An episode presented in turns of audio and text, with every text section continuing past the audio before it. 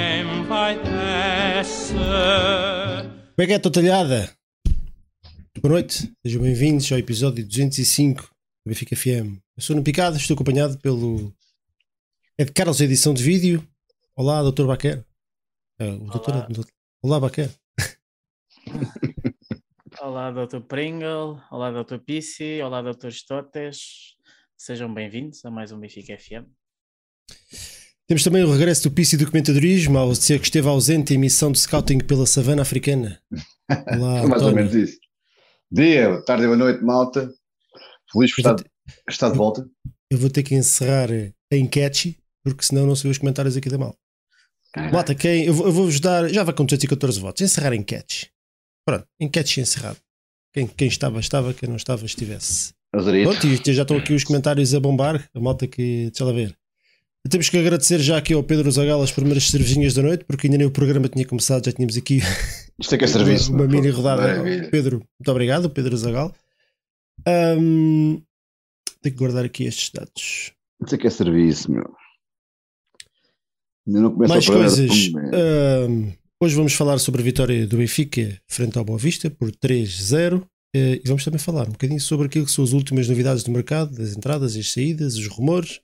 Faltam 3 dias, menos agora, para o fecho do mercado. O mercado acaba no dia 1 de setembro, estamos a 29 de agosto, portanto o que estiver para acontecer vai acontecer agora, inevitavelmente, ou então nunca acontecerá, ou pelo menos até a próxima jornada de mercado de janeiro. Mas, deixa-me lá ver aqui a malta, que já cá está. Eu agora não consigo tirar isto. Ah, já saiu. Ora bem, o primeiro que eu tenho aqui é o José Vasconcelos. Pergunta, estás onde, Baquer? Estás onde? Já de volta à civilização. Estás? Confirmas que estás cá? O Miguel Ferreira Martins diz parabéns ao Baquer por aquele texto do 00. Brutal. Obrigadão. O Johnny Santos, o Marco, o Paulo Gomes, o Pedro Zagal, o Luís Correia, o Marcelo, a Magda, o Costa, o João Batista, o Paulo Pinto, o Paulo Gomes, acho que já estou a repetir, Pedro Catarino, o J. Santos, Nuno Fragoso, André Carvalho, o Gonçalo Clara, o António M. Pita. Não sei quem é esse gajo. Também não sei. E um abraço. Felipe Teixeira, o João Nuno Costa, que esteve no Bessa, e pronto, depois o resto da malta que ainda há de aparecer. Então vá. Vamos dar andamento à coisa. Benfica vence o Boa Vista por 3-0, golos do Morato e 2 do João Mário. Entramos com o Vlachodimos, o Gilberto, o António Silva, o Morato, o Grimaldo, o Neres, o Florentino, o Enzo, o João Mário, o Rafa e o Gonçalo Ramos. António, se calhar começo por ti. A grande novidade do 11 foi mesmo a entrada do António Silva. Ficaste surpreendido pela aposta do Roger Schmidt, por exemplo, em detrimento de um jogador mais experiente como o Vertonghen? Sim, porque a partir da Vertonghen não seria opção, mas parece que aparentemente estará de saída, portanto, e daí não, uma vez que estará o Vertonghen estando de saída, o António Silva já provou que o seu talento, aliás, ele já tinha jogado com o Roger Schmidt, e portanto foi um misto de sim e não, foi um ninho, porque por um lado, o Vertonghen seria a opção mais óbvia, mas estando ele de saída, faz todo sentido que seja o António Silva e fiquei muito contente pelo Roger Schmidt não ter dúvida nenhuma e qualquer tipo de receio em apostar no miúdo da formação, mesmo com 18 aninhos, e saiu-se muito bem.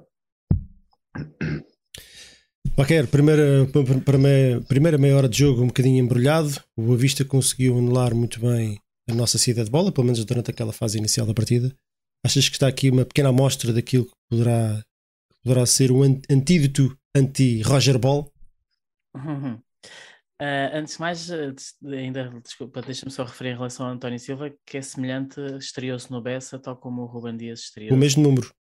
É verdade. O mesmo número, exatamente. Por acaso é uma coincidência engraçada e Deus queira que ele tenha... seja parecido ou que faça uma carreira parecida ao que o Ruben Dias tem feito. A segunda, só dizer que, só explicar aos totes que a semana passada não fizemos o episódio porque o Nuno Picado foi às Caraíbas com o seu iate Lucky Me, que exatamente. À conta do dinheiro dos patronos, a verdade tem que ser dita. A terceira coisa é que eu estou a reparar neste episódio que eu estou com a careca à Benfica, que ainda não tinha reparado. Não foste à Turquia, não? Que senão... Mais eu diria que tinham tentado pôr cabelo à chapada. Não. Ele foi à Turquia, mas saiu de lá com outro tipo de cabelo. Falando de... Exato. Falando de coisas sérias, que é para isso que nos pagam. Pois realmente o início do jogo fez-me pensar que iríamos se calhar ter uma reedição do que foi o jogo com o Casa Pia. Ou seja, que este Benfica, que digamos é pampanante na Liga dos Campeões com o Midtjylland e com o Dinamo Kiev, que se calhar vai ter dificuldades ou tem dificuldades com este tipo de equipas, porque não haja dúvida que o Boa Vista entrou bem no jogo, tendo em conta as armas que tem. Eu acho que o Petit é um bom treinador, merece já que seja olhado além do treinador de cacetada e de porrada e de jogo pequenino e de jogo de equipa que luta para não descer. Eu acho que o Petit tem capacidades como treinador. O Boa Vista acho que preparou bem o jogo e jogou com 3 avançados bastante móveis, claramente a apostar nas transições rápidas, nos contra-ataques. Os 3 centrais e os 2 laterais estavam bem escalados, e o Boa Vista historicamente é isto, não é? É uma equipa aguerrida, uma equipa física. Quem não se lembra no finais dos anos 90 e início dos anos 2000 que o Benfica estava lá anos e anos e nem conseguia marcar um gol que fosse porque a bola estava sempre a parar e era um jogo super físico, e o Boa Vista ainda tem um bocado essa matriz. E eu acho que o Benfica nos primeiros 20 minutos sentiu muita dificuldade com isso. O próprio Roger Schmidt referiu isso. Depois, eu acho que de uma forma natural o Benfica começou a impor-se no jogo com o passar dos minutos e obviamente, claro que o gol do Morato numa bola parada desbloqueou de certa maneira o jogo, tanto que o Benfica podia ter chegado ao intervalo a ganhar por mais do que um, mas também é preciso referir que este Benfica está forte nas bolas paradas, o que não acontecia nos últimos anos, e portanto também é assim que se ganham os jogos, e a primeira parte é muito um desbloquear com o golo, e depois a partir do golo do Morato o Benfica ao ritmo e ao nível do que nos tem habituado nos últimos tempos. Ora, deixa-me agradecer também ao Paulo Pinto, também nos oferece aqui umas cervejinhas, 10 libras, não são libras. Beijinho ao Paulinho, maior. Para a semana pago mais umas nas relotes. Grande abraço aos 3. Um abraço, Paulo. Já não vimos o Paulo. O Paulo foi lá para as terras da Rainha e... Já não quer saber nada, já não quer saber nada. Está lá muito bem. Olha, desculpem um pequeno interregno aqui no comentário, super rigoroso ao Boa Vista Benfica, mas temos aqui muita malta a perguntar. A dizer que amanhã vão à bola, portanto é previsível que amanhã esteja mais uma grande casa, porque não, já abriu o mercado secundário, portanto voltamos a fazer o apelo que fizemos aqui há 2 semanas, a quem não puder ir ver o jogo, vendo o bilhete no mercado secundário ou passo o red passo alguém, que é para garantirmos que temos, em vez de 45 ou 50, 60 mil benfiquistas. E estamos aqui malta a dizer que vai e que quer saber onde é que nós bebemos copos, portanto nós andamos pelas relotes do Alto dos Moinhos. É aquela fila toda, sítio. Portanto é continuar a andar até verem assim, começarem a ouvir assim, papagaios e araras e situações assim estranhas. Entre o Megadória Zacariado. Não vou dizer qual é. Obrigado. Eu acabo a dizer, não vou dizer qual é, entre o Zacariado e o não sei o quê. É tipo GPS, coordenadas, desculpa. Vai correr tudo bem, não há nada de ser. Bom, coisas, estatísticas, o Benfica... Sendo verdade que na primeira parte, não foi uma primeira parte muito pouco conseguida, o expected goals da primeira parte era exatamente igual ao resultado, 1 para o Benfica, 0 para o Boa Vista. Aliás, o Boa Vista termina o jogo com 0.1. Acho que isso é muito... Não é enganador, porque o Boa Vista andou a ameaçar muito. O Boa Vista é aquele clássico de equipas do Petit, especialmente Petit mais Boa Vista é aquela fórmula que já se sabe de raiva pura, que eu não acho que seja necessariamente só com o Benfica, eu acho que é o estilo deles, sempre foi assim. É uma atriz. E fizeram-nos a vida negra durante meia hora e não tanto no ataque, eles iam tentando sair em contra-ataque, não conseguiam, mas acima de tudo conseguiram bloquear muito bem aquilo que era a nossa saída de bola. O Enzo tinha sempre um homem em cima, o Neres praticamente não existiu o jogo todo, tinha sempre 1 ou 2 jogadores em cima. Foi um jogo muito pouco conseguido do Neres, até fiquei surpreendido porque não foi um jogo assim, foi mesmo mau. Quase que tudo o que fez mal. Pronto, lembrar o Giovanni na versão soneca, não é? desapareceu. É, vamos ver se é também um daqueles que acende e apaga mediante o jogo. Esperemos que não, porque nós vamos precisar de um Neres em grande forma durante muito tempo, até porque se vê, depois nota-se, e infelizmente também foram conseguindo anular o Rafa, pelo menos até ao 1-0, e nós sem essas duas unidades a equipa fica completamente entupida, né?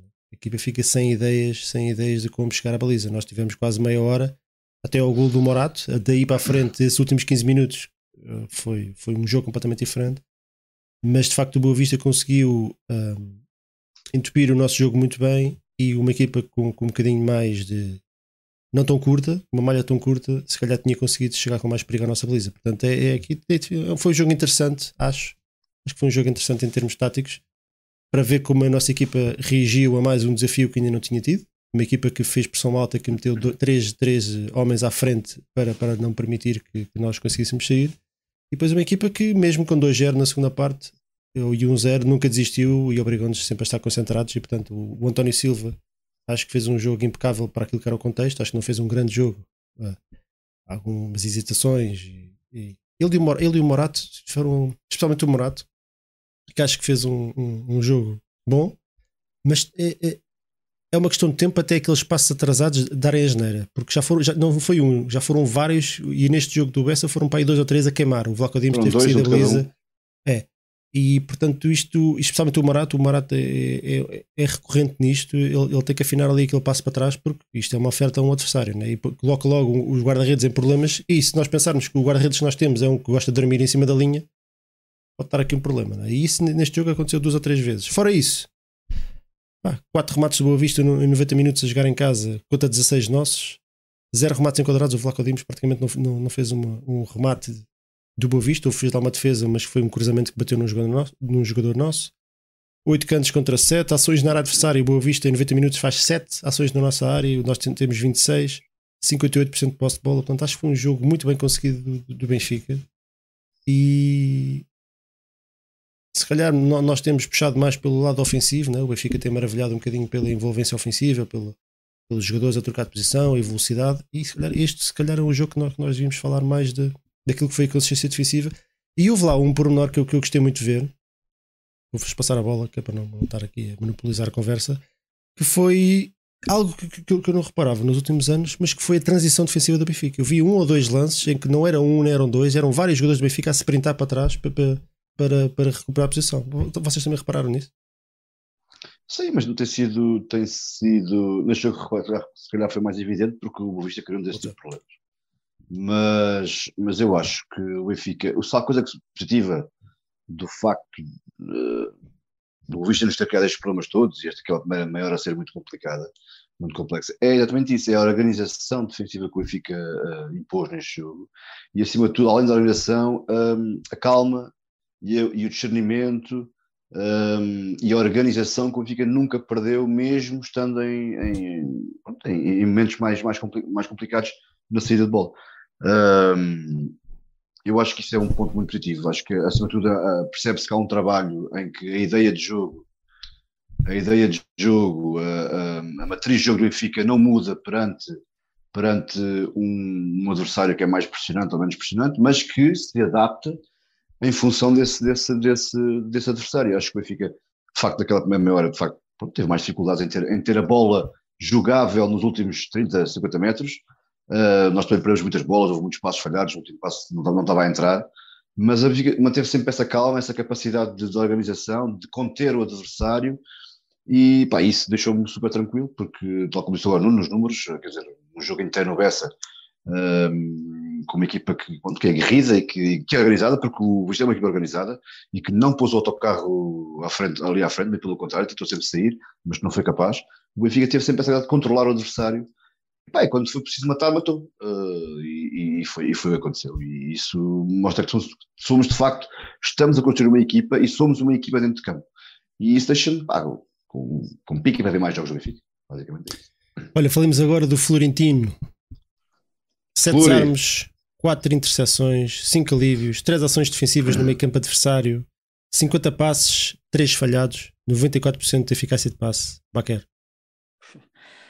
tu referiste bem no Twitter que provavelmente terá sido o melhor jogo do Florentino com a camisola do Benfica. Eu acho que cada vez mais aquela expressão de polvo está a fazer sentido.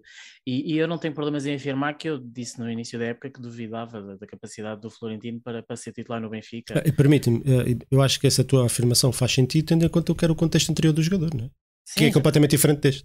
Exatamente, portanto, a primeira impressão, a primeira passagem do Florentino pelo Benfica foi de alguém que nós vimos logo que tinha capacidades muito fortes, físicas. O jogo de antecipação dele é incrível, de análise de onde é que o adversário vai colocar a bola e como é que eu me vou antecipar e cortar os lances. Ele é absolutamente fantástico nisso, mas depois começou a falhar em muitas outras coisas, principalmente quando tinha ele próprio a bola nos pés, e era um jogador que tinha aquela tendência do passo para o lado e do passo para trás e não desenvolvia, e os empréstimos poderiam e teriam sido positivos. E depois sabemos que ele pouco ou nada jogou, tanto no Mónaco como no Getafe. Agora, ele no início da temporada deu mais do que uma entrevista em que afirmou de forma afincada que era um jogador mudado e que se tinha preparado muito bem para esta temporada, que queria que esta fosse a temporada de afirmação. E não haja dúvida que o está a ser. Portanto, neste momento o Florentino é o 6 que nós falámos que se calhar faltava ao Benfica nos últimos anos. Já exatamente um jogador-chave naquela posição que tínhamos o Javi Garcia, que tínhamos o Matites, que tínhamos o próprio Feza. Mas diferente de todos esses, não é? É um jogador muito mais requintado e esses todos os jogadores eram muito mais físicos. Nós falávamos muito que faltava ali uma dimensão física ao meio campo e na verdade aquilo que nós temos hoje não é tanto uma dimensão física, mas jogadores super inteligentes. É, exatamente. A ocupação de espaço. E não haja dúvida que a ligação Florentino e Enzo está a ser fantástica, está a ser incrível. E depois havia o receio de isso falha um dos dois. Epá, e nesse aspecto dar os parabéns e dar o mérito ao Benfica por ter ido buscar pelos vistos que se diz, Aursnes. Fredrik. É o Fred. Espera aí, eu estive a treinar mentalmente. Fredrik Aursnes. Aursnes. Ao início pensava que era, quando fiz a análise fofa, pensei que era Ursnes ou Ursunes, mas pronto. Então ele próprio diz que é Aursnes ou Aursnes. Aursnes. E é fantástico porque de facto penso que temos ali uma boa alternativa, tanto para o lado do Florentino como para o lado do Enzo. Nos extremos, que calhar está a faltar chegar a outro tipo de outro Aursnes. Olha, mas mérito fantástico ao Florentino. Tá. O Mário Rui Costa diz que o Tinho é o reforço. ênfase no o reforço. Concordas, António? Até o momento, não é? Vamos. Três jornadas. Não sei se é o reforço, mas é sem dúvida um reforço. Não tenho dúvidas nenhumas que o Tino... e eu contra mim falo, porque eu sempre... E acho que falei há pouco tempo com alguém, e partilhei isso com alguém, que tinha ainda as minhas dúvidas sobre esta evolução do Tino. Achava que ele dificilmente ia passar daquilo que ele nos tinha mostrado, mas eu tenho que pôr a vê-lo no saco. E, de facto, o Tino parece um jogador muito... Não digo da noite para o dia, isso não é isso, não está em causa isso, mas a evolução é evidente.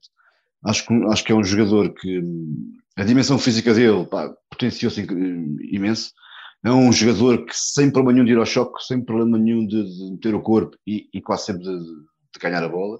É um jogador que deixou de ser um jogador tão enfadonho com a bola no pé, tão quase básico no passo para a esquerda e para a direita, para ser um jogador muito mais vertical, ser um jogador capaz de romper linhas e meter a bola na frente.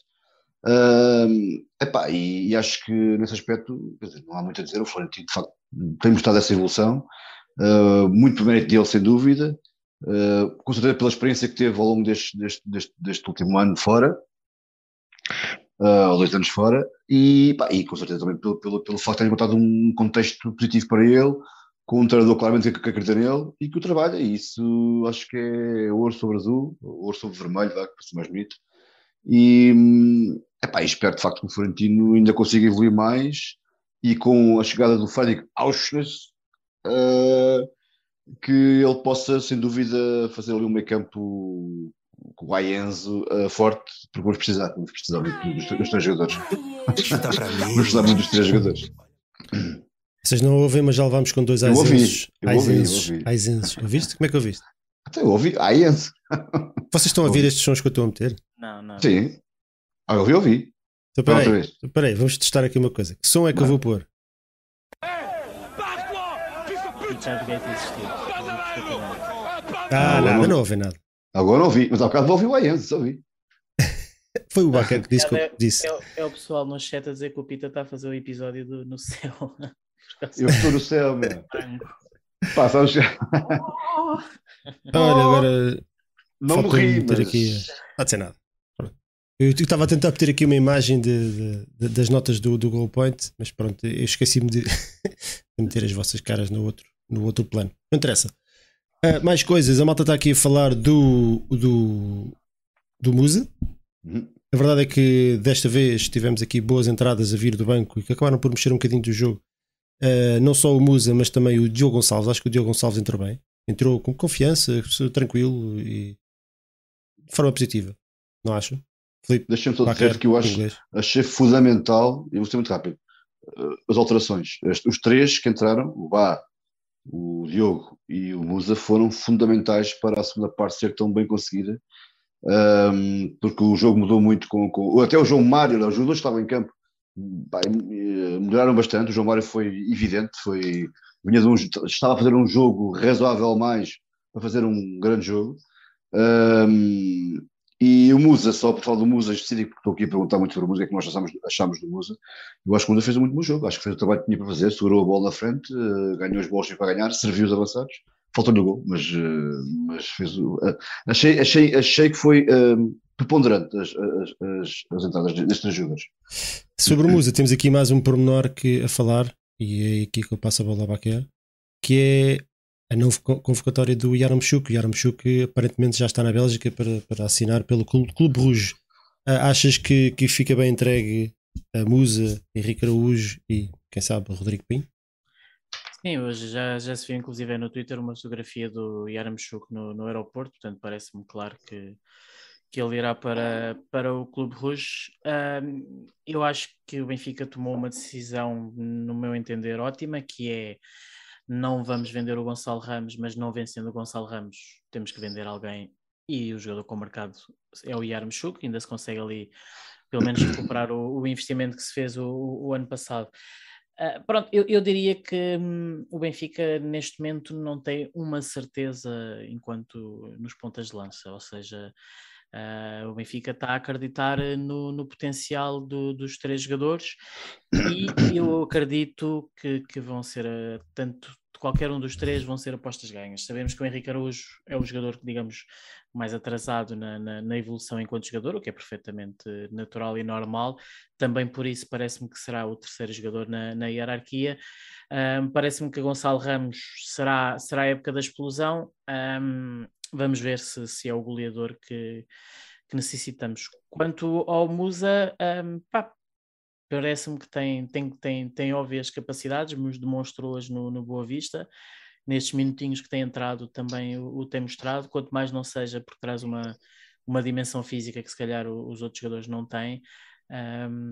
Agora é uma questão de ter a capacidade de finalização. Por exemplo, no último jogo ele teve lá uma oportunidade que não a concretizou.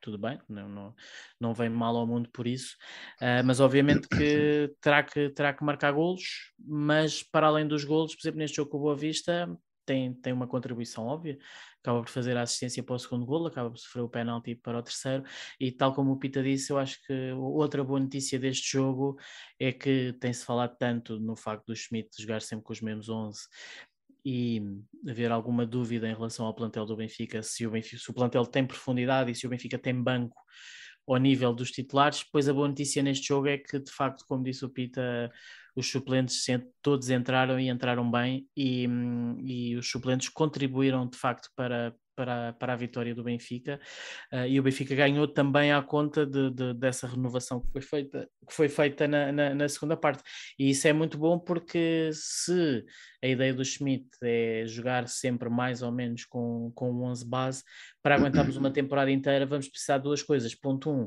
1, que a equipa faça uma gestão, digamos, durante o jogo, e isso consegue-se com o facto do Benfica estar a ser tão forte que chega ali uma determinada altura da segunda parte em que já só está a gerir jogo.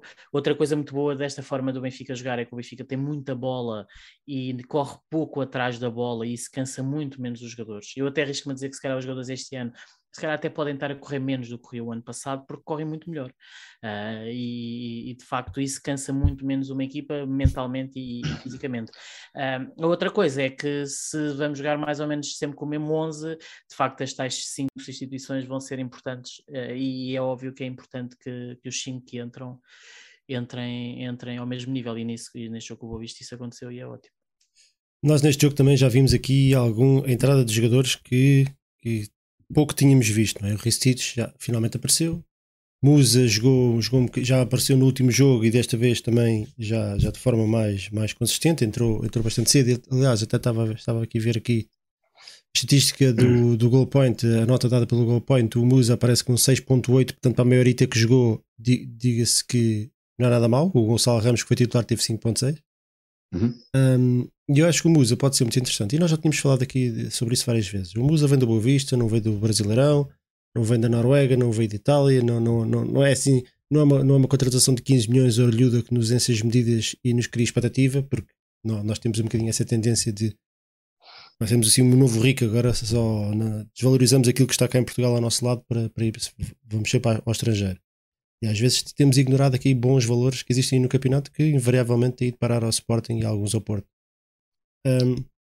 O Musa eu sempre achei que seria uma opção muito interessante, porque fiquei muito bem impressionado nos jogos que vi dele, especialmente contra o Benfica, porque ele fez sempre a cabeça em água aos nossos centrais de uma forma não tão óbvia. Ou seja, jogadores rápidos acho que inevitavelmente iam colocar tanto o Vertonghen como o Otamendi em dificuldades, mas pelo ar e pelo físico é que eu não estava à espera de ver um avançado a impor-se de tal maneira, e especialmente no jogo da Supertaça. Lembras-te da Supertaça? Não, da Taça da Liga, em Leiria, e nós estávamos a ver o jogo, até comentámos. O Musa foi o jogo todo sozinho na frente a lutar contra os jogadores centrais e fartou-se ganhar bolas e sempre com qualidade, e eu fiquei com muito boa impressão dele. E acho que a parte interessante do Musa é aquilo que não necessariamente aquilo que ele é bom, é aquilo que ele é diferente, é aquilo que ele tem que os outros não têm. Eu acho que ele tem uma dimensão aérea que mais nenhum ponta de lança, talvez o Gonçalo Ramos, mas mais na finalização, não tanto no choque.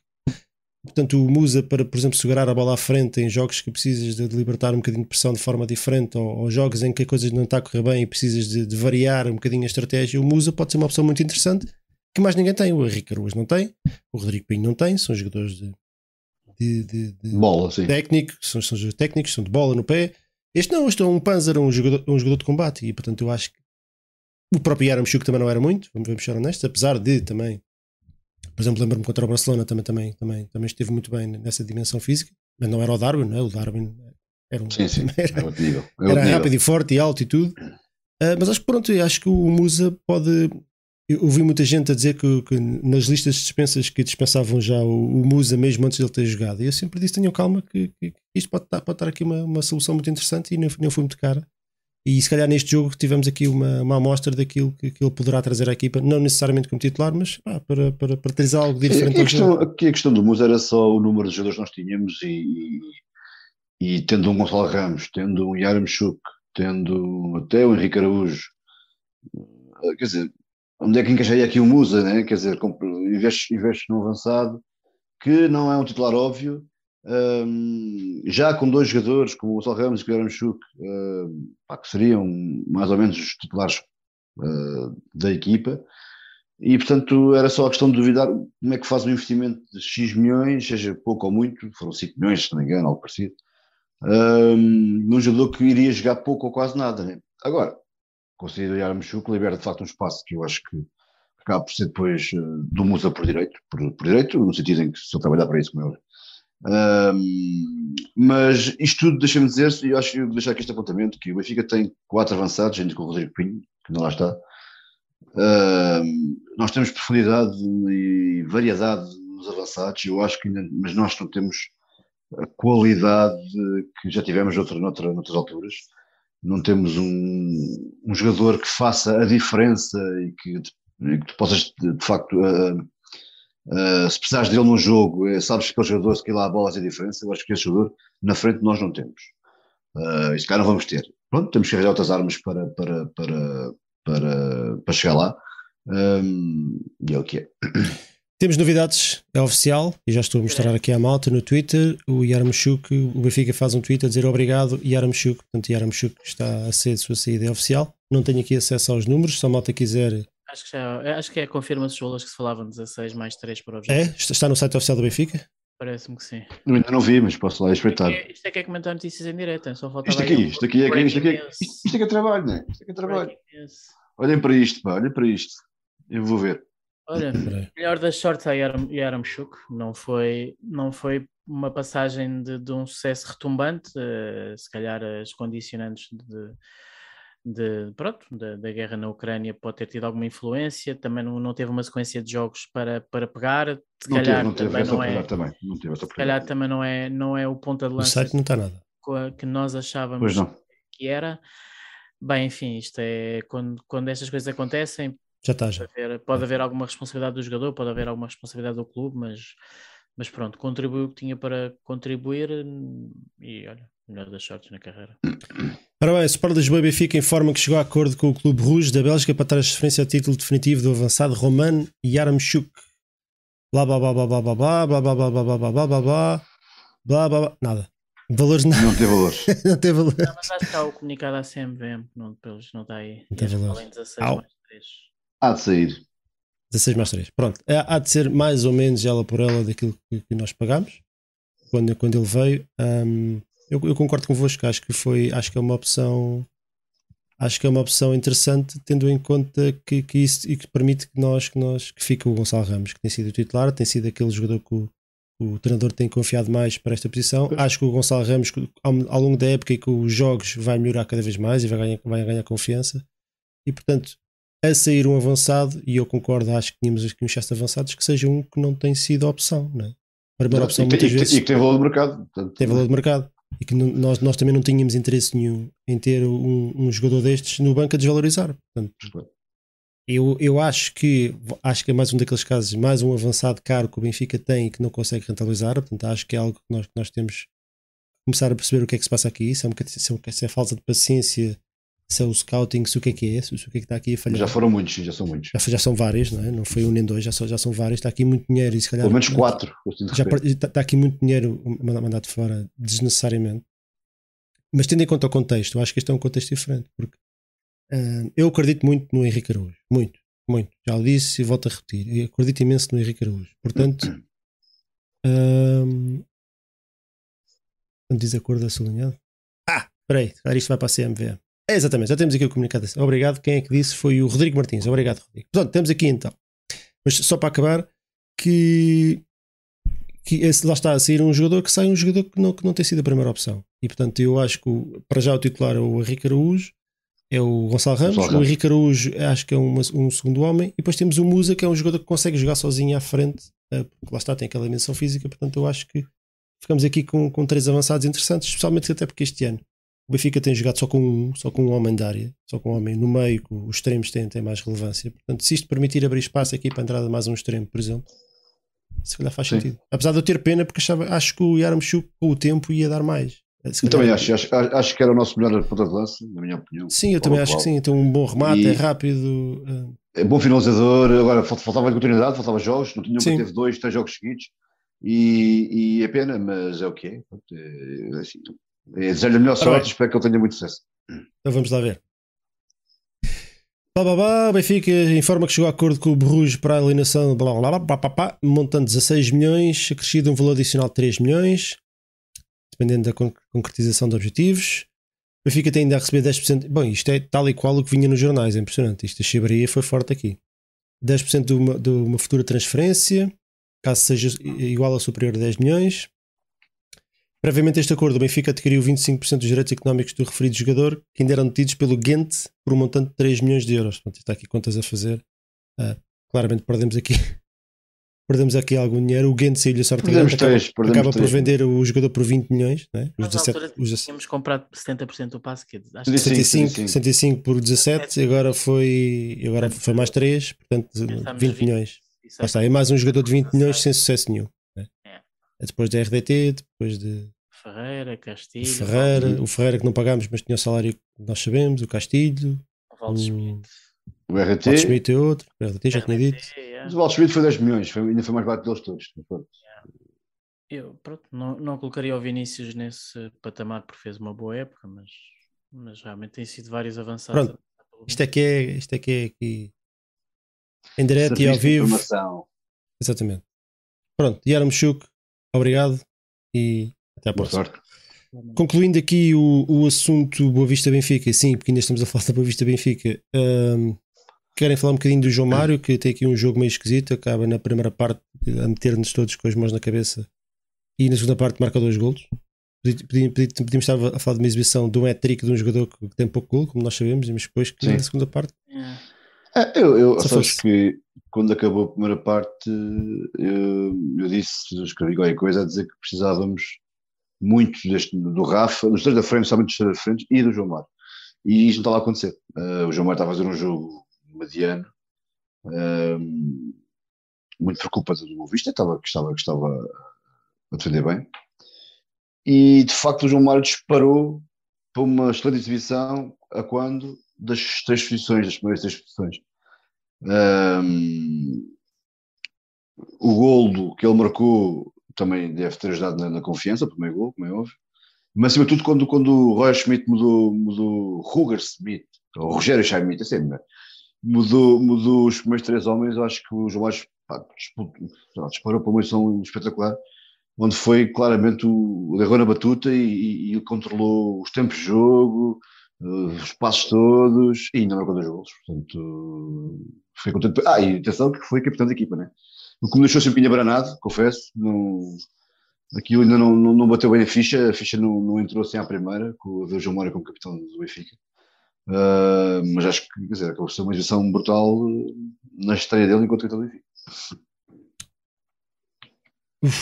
Baqueiro, queres comentar alguma coisa do João Mário? Não, dizer que está a ser mais uma das boas novidades desta época. Ele, é verdade que seja dita, já a época passada tinha começado bem a temporada, mas de facto eu acho que se fosse uma contratação para esta temporada estávamos, entre aspas, eufóricos com este João Mário, porque de facto o João Mário está a jogar muito à bola, acho que encontrou ali uma boa posição para ele, está a ter liberdade e confiança da parte do Schmidt, um jogador que se calhar no início da época até nem sabíamos bem se ia ficar, né? Ia ficar e se ia encaixar neste futebol do Roger, mas realmente muitas coisas no Benfica estão a encaixar de forma bastante positiva e o João Mário é mais uma destas peças que estão a encaixar. Epá, e obviamente está a ser um início de temporada bastante entusiasmante, está a ser o Benfica que esperávamos há 3 anos. Olha, análise da arbitragem, João Pinheiro. Há penalti, se calhar vamos, querem falar primeiro no geral ou no particular? Querem falar sobre o penalti e sobre o Musa?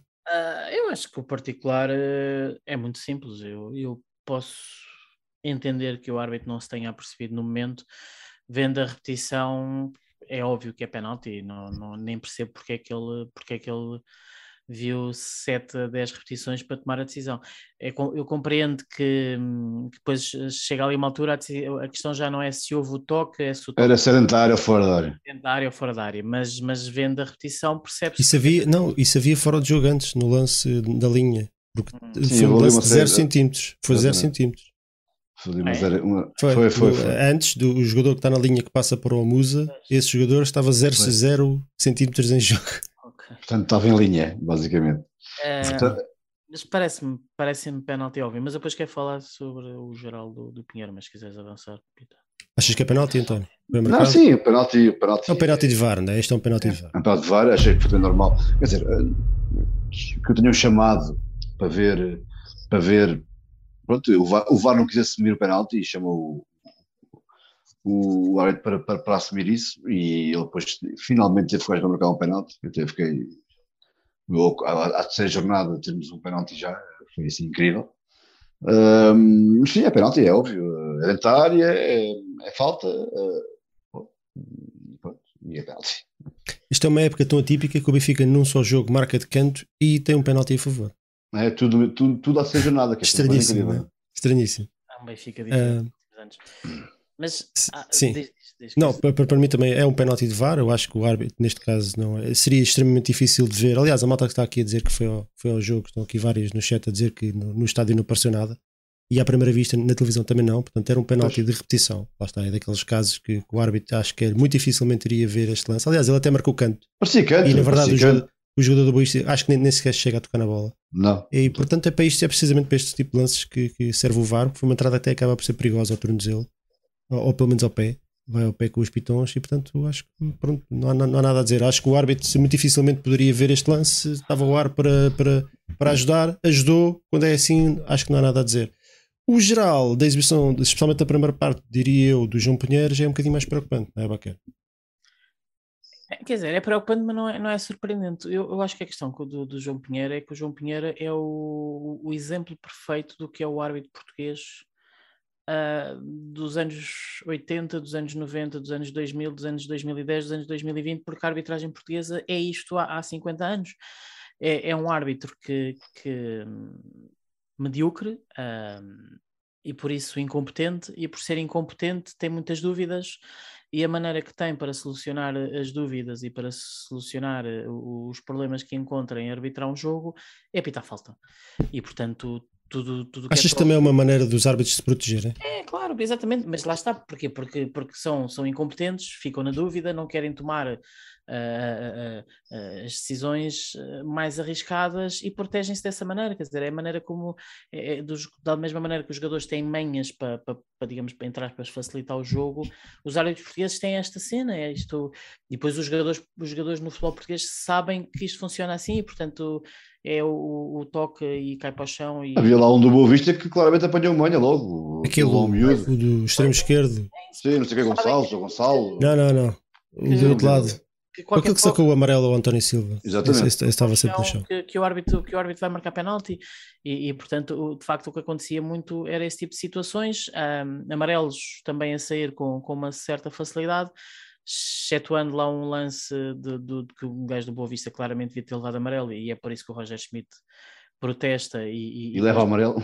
Leva ele próprio um amarelo, e depois o Roger é um cavalheiro no final a dizer que até aceitou essa decisão do árbitro. Mas lá está, João Pinheiro é um... Eu João Pinheiro, eu lembro-me sempre, há um Setúbal-Benfica, que o Benfica perde 1-0, salvo erro. Eu já não sei em que época foi já sei, foi em 16, 17...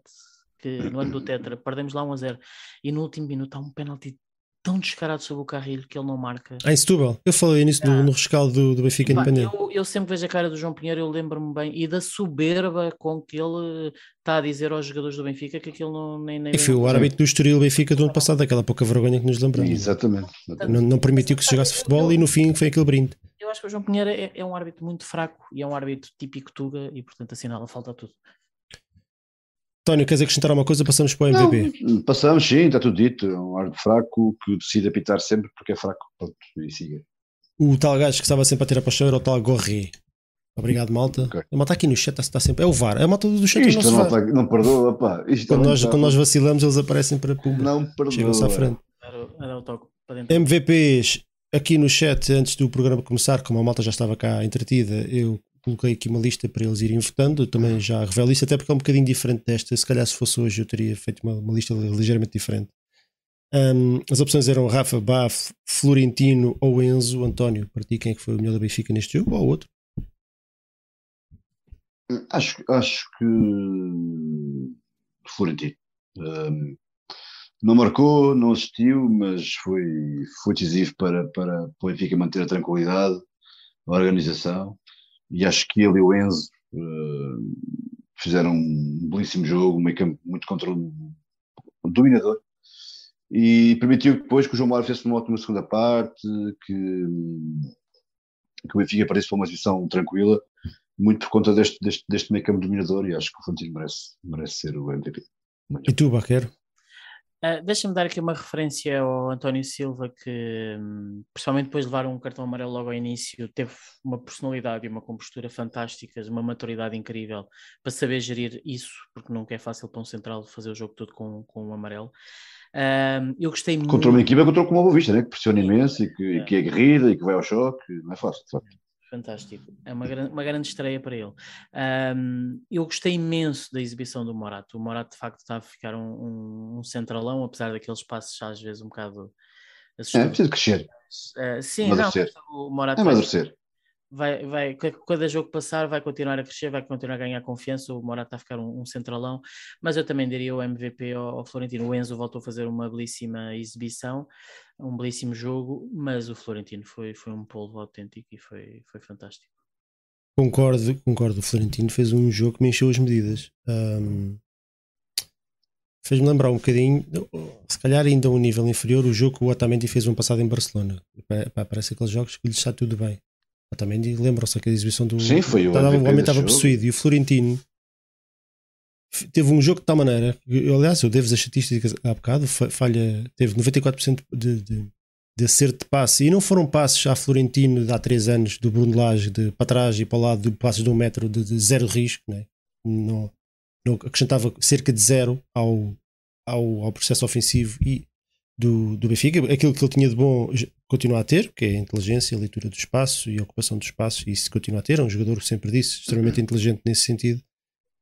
Mas não foram passes, estes 50 passes que ele faz já não são passes de para trás e para o lado, são passes a cortar linhas, são passes tensos à procura dos extremos. Que estava a ver aqui uma mensagem do João Nuno, que faz aqui uma questão sobre afunilar muito o jogo, e era isso que eu ia dizer, que os extremos vão para dentro, buscar a bola dentro, e o Florentino faz imensas vezes esse passo para os encontrar logo atrás daquela linha do meio campo adversário.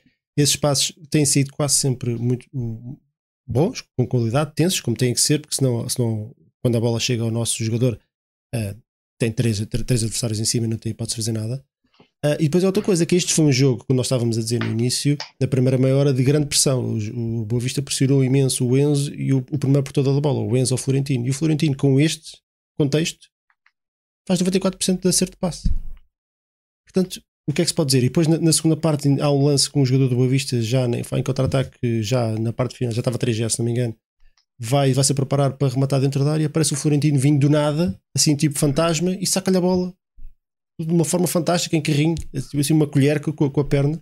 Fantástico, foi mesmo daqueles jogos tipo, minha Nossa Senhora, o que é que este gajo está a fazer?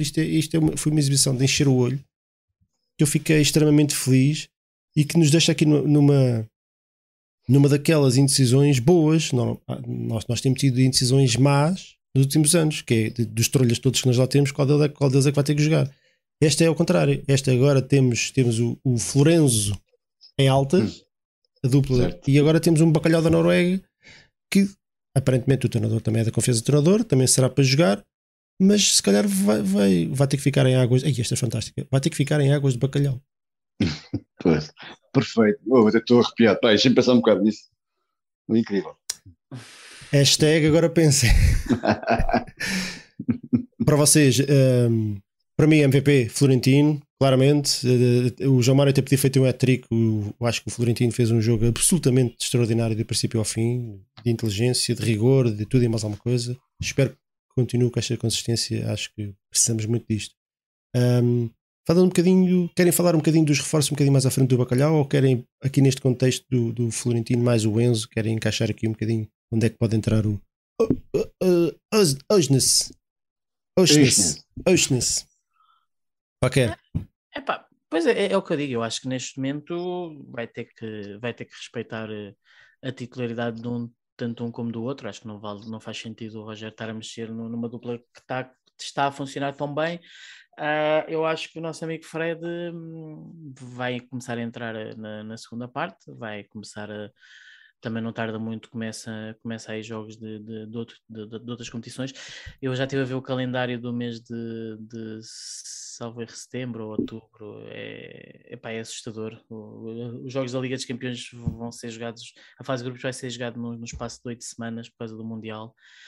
E temos imensos jogos pela frente. De facto, vai chegar uma altura que vamos precisar deles todos. Agora é assim, eu obviamente não vi os jogos do Feyenoord, mas as impressões e as sensações que nos chegam é de facto de um belíssimo jogador, uma belíssima contratação, de um jogador que pode jogar mais recuado ou mais avançado, um jogador de equipa, um jogador de trabalho. Estou bastante entusiasmado com essa contratação, fiquei muito satisfeito dele ter vindo. Deixa-me só referir uma coisa em relação a este jogo que ainda não falámos. Muito bem, fantásticos mais uma vez os adeptos do Benfica no Bessa, num jogo que honestamente eu às vezes penso que se calhar ninguém devia ter lá estado, porque os bilhetes são uma autêntica vergonha. Bilhetes a 25 euros, a 50 euros, sinceramente, se ninguém tivesse ido, de certeza que para o ano não havia bilhetes a 50 euros, de certeza que para o ano não havia bancadas fechadas, de certeza que para o ano não havia proibição de adereço de cascóis e camisolas do Benfica. Se calhar os adeptos do Benfica andamos aqui a ser, entre aspas, e desculpem a expressão, chulados por estes gajos que no fundo depois nós é que os enchemos os bolsos e damos-lhe o orçamento para o ano. Mas neste caso nem foi, epá, já chegamos ao cúmulo em que alguns clubes preferem não ter ninguém no estádio, ter o estádio vazio, que era o que estava praticamente, estava meio vazio, mais de metade vazio, mais de meio vazio. Preferem assim do que ter que os serviços, pá, é ridículo. Gosta de futebol, esta gente não... ainda ontem é ridículo. Eu estava a ver o jogo do Porto e Cavaco. E aquilo é ridículo, estamos a ver um campo em que nem há bancadas, meu. Isto é uma tristeza. Sim, podiam pôr aqui umas torres do outro lado, né? Filmar a bancada, qualquer coisa. Mas pronto, os adeptos do Benfica estão com o pau em chamas, e mesmo com os bilhetes a esses preços, e mesmo com as proibições dos adereços e mais o que esta porcaria toda do futebol português, os adeptos do Benfica são fantásticos. O Roger Schmidt disse que isto, realmente jogar numa equipa que tem um apoio destes absolutamente incrível em todos os estádios, é fantástico e muito bem, e mais uma vez aquele dia está cheio de benfiquistas do Porto e benfiquistas do Norte e benfiquistas do Sul, mas de facto um apoio incrível nas bancadas. Eu já percebi, eu estava a ver aqui no chat, o malta falando do Bá, e eu não estava a perceber, eu achava que nem sequer tinha dito o nome do Bá, eu já sei o que é que foi, eu tinha aqui, eu esqueci-me de apagar imagens do guião do episódio anterior, eu disse os MVPs da partida anterior, os MVPs deste jogo eram o João Mário, o Enzo, o Florentino e o Rafa, eu disse os do Casa Pia. Não largas a guardente da minha cidade. O João Mário... Eu dormo pouco agora. O João Mário teve 31,3, o Enzo 8,1, o Florentino 59,4 e o Rafa 1,3. Houve 1981 votos, assim é que está correto. Eu estava a ver... Bah, eu nem sequer lembrava de ter falado no Bah. Por causa entrou bem. Mas foi isso, não. Eu estava a ler os MVPs do jogo anterior, que não... Bah, foi um erro. Mas não, os MVPs são estes. Está corrigido. O João Mário também.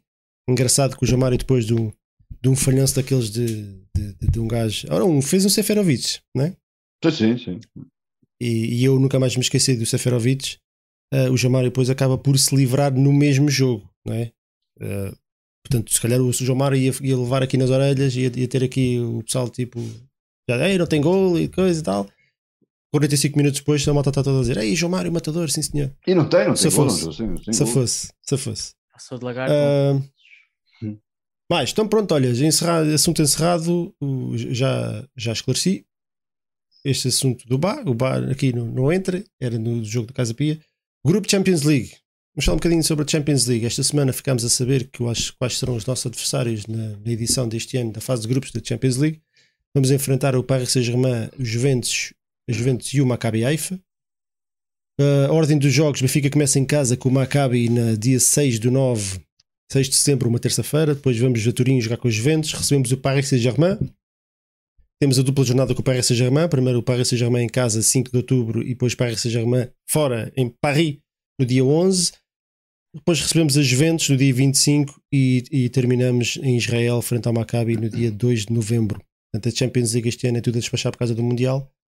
Tudo aqui enfiado a martelo. O que é que vocês acharam do sorteio? Quais é que são as perspectivas? Tivemos sorte, tivemos azar. António? Sorte e azar no Champions, isso não existe, mas quer dizer, o ano passado tivemos um grupo incrível e com muito mérito. Desculpa, António, só para que eu pus aqui o MVP do início e depois acabei para eles no chat votarem e acabei por não pôr. Até no chat, sim, eu já dei quais foram os resultados no Twitter. No chat foi o Florentino com 64%, o João Mário com 29%, o Enzo com 4% e aqui coloquei o Morato em vez do outro qualquer que eu tinha, do Rafa, com 1%, que houve 214 votos. Pronto, agora sim, desculpa. Champions League. Isto para dizer que mesmo ano passado tivemos um grupo tão complicado e passámos com distinção. Este ano temos outro complicado. Acho que somos, para ser honesto, acho que não somos favoritos a passar aos oitavos, apesar de a Juventus ainda é melhor do que nós, mas isso depois quer dizer pouco, né? Porque o Benfica, com uma equipa bem aliada, com uma equipa com pica, uma equipa com dinâmica e com esta sede de vencer que tem apresentado, pode perfeitamente ganhar, conquistar pontos às Juventus e até ao PSG. Da mesma forma que eu acho que o Maccabi Haifa não é o patinho feio do grupo, mas não é uma equipa fácil. Basta ver o percurso deles para chegar aqui à Champions. Deram 4 ao Olympiacos, acho que deram 2 ou 3 ao Partizan, se não me engano. Portanto, é uma equipa que não é assim fracota, e portanto é um grupo complicado, mas acho que temos legítimas aspirações, apesar de sermos um bocadinho outsiders, e portanto acho que vai depender muito se não temos lesionados, vai depender muito destas entradas novas se integram rapidamente no 11, e acho que se conseguirmos 6 pontos com o Maccabi Haifa, embora seja complicado, como eu digo, e ganhar um jogo em casa às Juventus, sendo 9 pontos aí, temos muitas hipóteses de passar, mas quer dizer, é Champions, portanto tudo pode acontecer. Acho que o que não pode acontecer é o Benfica não se qualificar para a Liga Europa caso fique em terceiro lugar. Isso é que não pode acontecer. De resto, é dar o nosso melhor e de uma forma orgulhosa e responsável envergar a camisa do Benfica. Acho que é isso que ao qual estamos obrigados. E se assim fizerem, terão sempre o meu apoio. Paquero, Paris Saint-Germain assusta? Sim, claro que assusta, como é óbvio. Eu acho que enquanto o Benfica estiver no pote 3, vamos ter grupos assim, não é? Eu acho que este grupo é bastante semelhante ao do ano passado, em que é uma equipa que parte claramente destacada em relação às outras. O ano passado era o Bayern, este ano é o PSG. A Juventus, digamos, é o Barcelona deste ano. Claro que se o Benfica fizer bons resultados com a Juventus, esta vai ser a pior Juventus de sempre, tal como o Barcelona era o pior Barcelona de sempre.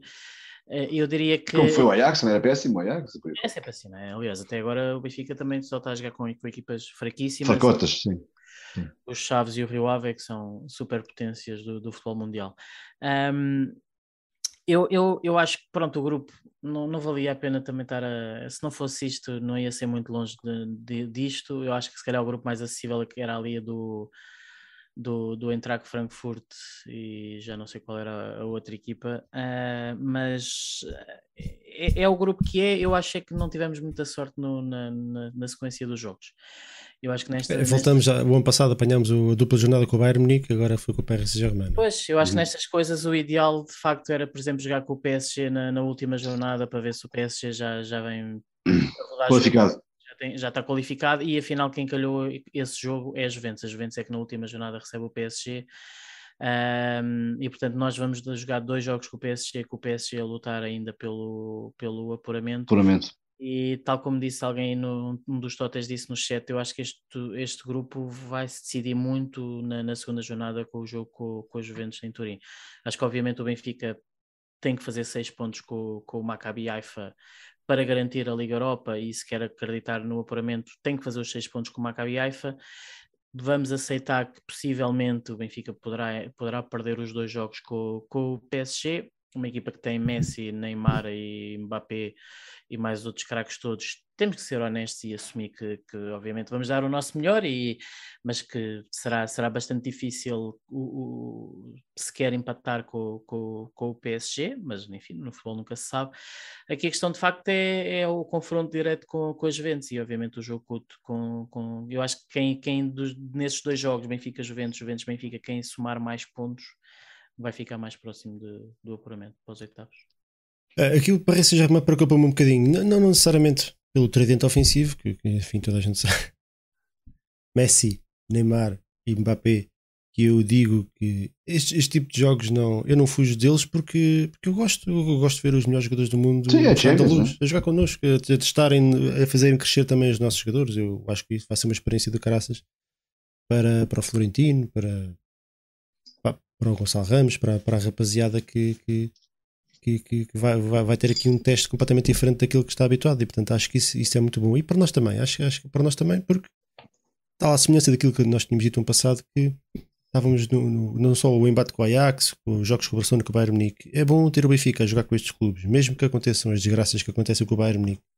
Porque se o Benfica calha de fazer, dá 3-0 ao Barcelona como deu, o Benfica é falado no mundo inteiro. E, portanto, se o Benfica calha de ganhar ao Paris Saint-Germain ou à Juventus, o Benfica vai ser falado na Europa inteira. Portanto, eu acho que é uma excelente oportunidade de levarmos o nome do nosso clube mais uma vez para essa Europa, que é aquilo que nós queremos.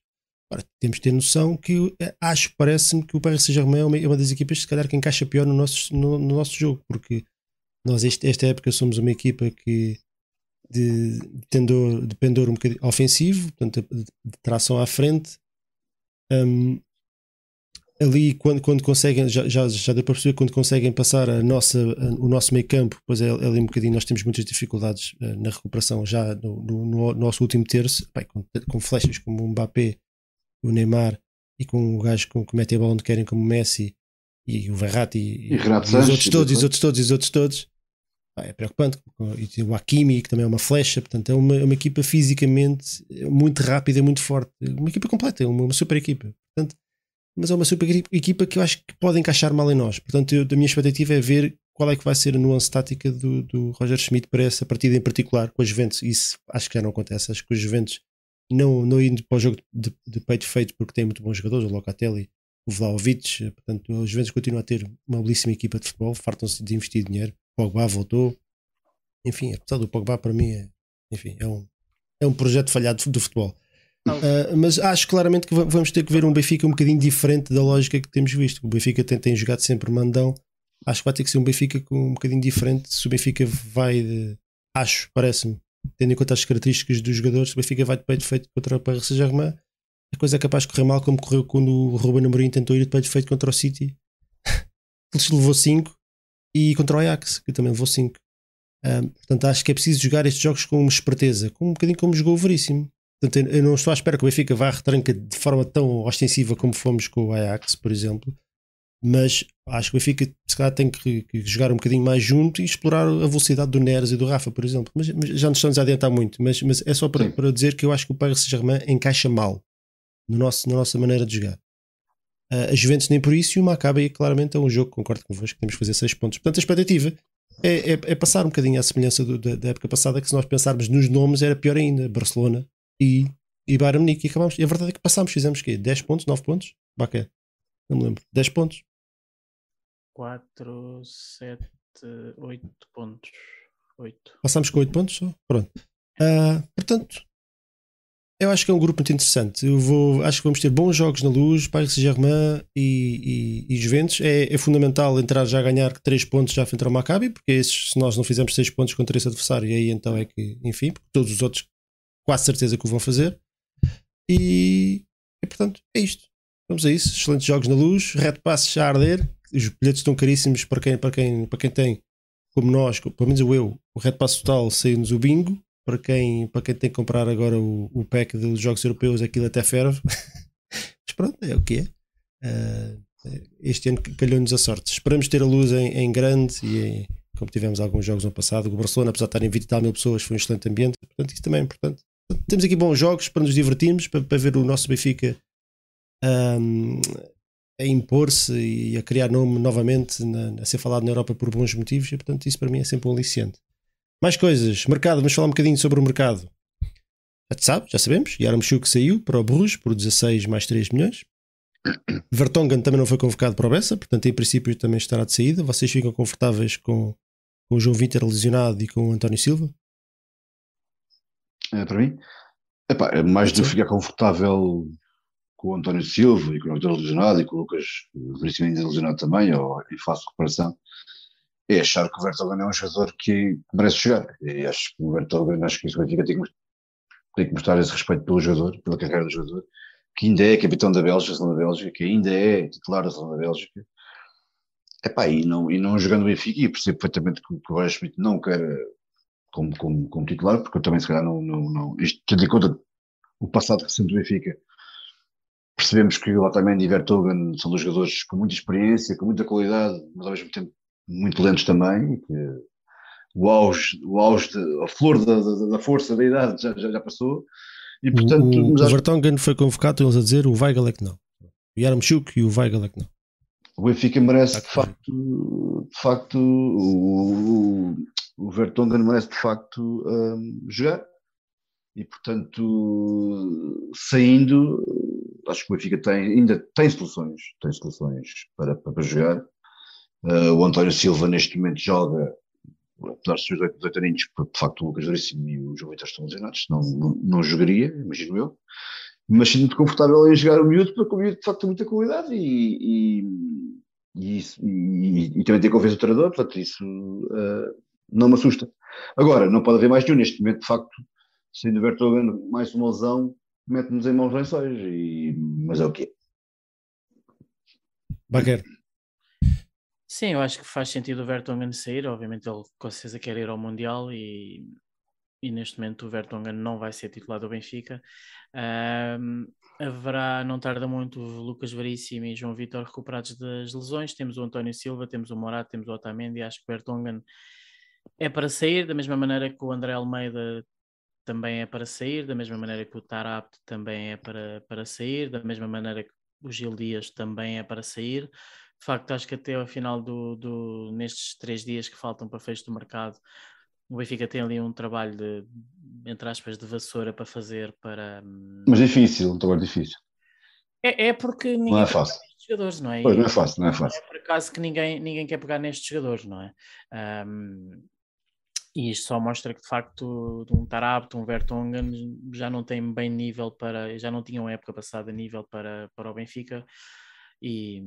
Mas pronto, vamos acreditar que se vai arranjar a colocação e depois aqui a questão é, parece-me claramente e óbvio que o plantel do Benfica ainda tem ali falhas nos médios ofensivos, falta ainda qualidade que se aproxime à que tem Rafa e David Neres e portanto o que eu espero até final do mercado é que o Benfica contrate, o ideal seria mais 2 jogadores, mas pelo menos que venha mais um jogador que seja a porcaria da novela do Ricardo Horta que acaba mal por mal, já que andamos aqui há 2 meses a levar com essa porcaria, que acabe com ele na luz, ou se não for ele que venha outro, mas espero mesmo que o Benfica contrate alguém e que não vamos para esta temporada com as alternativas só de Diogo Gonçalves e Chiquinho, por contraponto a um Rafa e um David Neres, porque a decalagem de qualidade é tremenda e acho que precisamos de um Fredrik Aursnes nos extremos.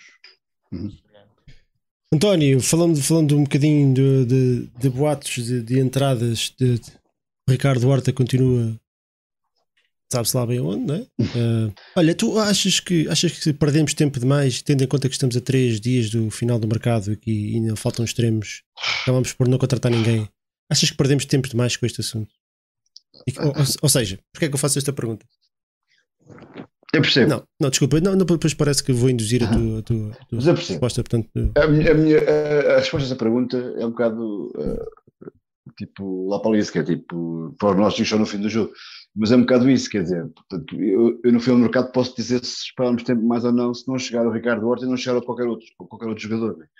A verdade é que eu acho que o Ricardo Horta é um jogador pelo qual vale a pena esperar. Já deu a minha opinião sobre ele aqui há uns episódios atrás, antes de ir de férias, e disse porque é que eu achava que o Ricardo Horta era um jogador que, de facto, faz falta ao Benfica. E que vale a pena esperar, de facto, se ele vier. Agora, também acho, como disse também nesse episódio, que dar dinheiro ao Salvador, para mim, é uma coisa que me custa imenso. Mas também acho, quer dizer, portanto, já há um limite, quer dizer, e acho que isto passou todos os limites razoável. Quer dizer, o jogador, de facto, o passo do jogador é de 100 pessoas, o jogador quer vir, mas não pode, despede-se, mas não vem, joga, mas não... É demais. E acho que o Benfica, de facto, deve, ou espero eu, que tenha de facto, essa questão bem pensada, porque o Benfica precisa, de facto, muito se vai querer bem, precisa de mais 2 jogadores, eu diria 2, mas pronto, mas mais 1 jogador, se for o Ricardo Horta pode ser mais 1, porque ele é muito polivalente, mas daria mais 2 jogadores, e espero que tenha isso já preparado, porque é um risco muito grande nós esperarmos por um Ricardo Horta que depois pode de facto não vir, e parece-me neste momento é mais não vir do que vir, não sei, pelo nada que eu acho. E isto, não sei se estão de acordo, mas eu dá-me a ideia que andámos aqui a perder tempo no tempo e engonhar, e acho que caímos na esparrela do Salvador, que era precisamente isto que ele queria. O Braga está muito bem, é preciso dizê-lo, o Braga provavelmente se calhar a par do Benfica, se calhar até num nível superior, está fortíssimo no campeonato. Tem uma linha avançada muito forte, muito boa. O Banza e o Vitinha têm uma dupla muito boa que se complementa muito bem.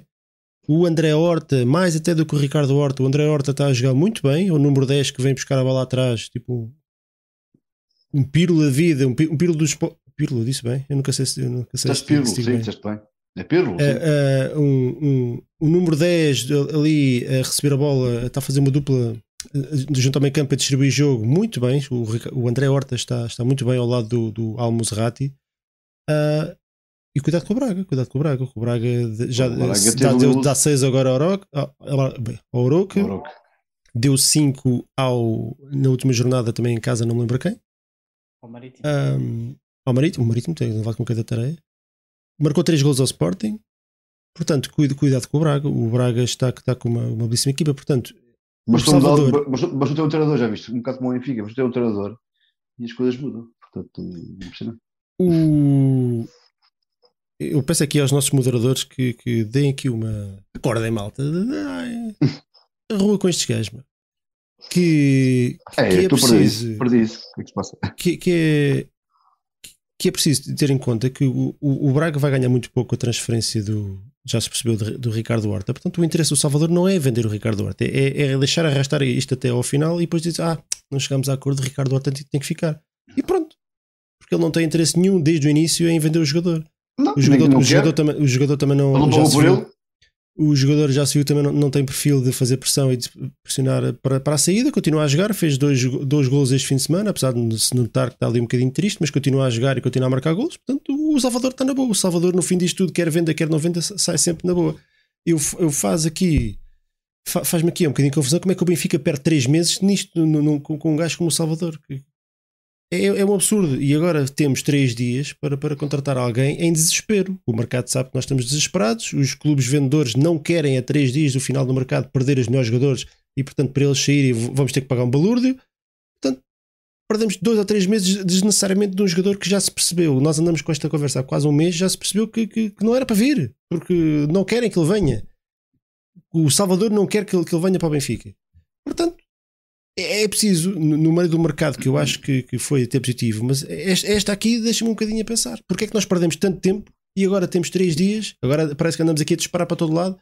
Fala-se deste jogador, deste japonês do Eintracht Frankfurt, que eu não conheço, não vou dizer que conheço. Kamada. Estamos a ver aqui no Transfermarkt do Daichi Kamada, médio ofensivo do Frankfurt, o valor do mercado de 22 milhões de euros, que é a única... A maneira do Benfica tem de chegar a um jogador destes é porque ele só tem mais um ano de contrato. Portanto, pelo feedback que vi, é um jogador muito interessante.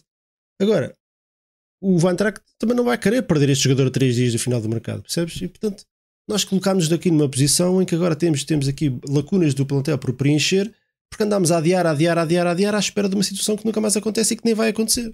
O Ricardo Horta vai, provavelmente, quase, se eu pudesse apostar, eu colocaria tipo 80% de hipóteses de ficar no Braga, porque o Benfica não vai aumentar a proposta, o Salvador não desiste, o Mendes quer o dele, portanto o Ricardo Horta vai ficar exatamente onde está. E nós provavelmente vamos ficar também sem resolver uma posição que era urgente resolver. Nós temos poucos teremos, porque estamos aqui entalados por causa de um gajo como o Salvador. Isto para mim é triste, num mercado que nos correu extremamente bem. Acho que fomos buscar jogadores muito bons e conseguimos recuperar alguns que nós tínhamos, como o Tino. E esta novela era absolutamente escusada. Era escusada, o que não falta para aí são bons jogadores e andamos a perder tempo com isto desnecessariamente. E agora parece que andamos aqui em desespero a tentar encontrar um jogador no último dia de mercado. É triste. É triste. Fala-se também da Aouar, o médio ofensivo do Lyon. Este boato também já vem desde a época passada. É um jogador extremamente caro. Eu não sei como é que um jogador deste vinha para Portugal, mas que é bom jogador é. Acho que não percebo bem o que é que se passa ali com o Lyon, porque... Como é que o Lyon não quer este jogador? Porque eu já ouvi associado a não sei quantos clubes, e não são clubes de topo, mas este é muito bom jogador. Portanto, deve haver ali qualquer coisa de comportamento, de atitude, não sei. E portanto também está aí uma bandeira vermelhinha que não sei se o Benfica se é bom arriscar tanto num jogador com este tipo de perfil. Mas vocês acham, o que é que vocês acham? Conhecem o jogador? Acham... A 3 dias de fechar o mercado, qual é que seria a posição que vocês acham que seria urgente? Só pedimos, vamos imaginar fazer com o exercício, só tínhamos tempo e disponibilidade para contratar um jogador. para uma posição, qual seria? Para mim era claramente um extremo. Como disse, acho que falta uma alternativa credível ao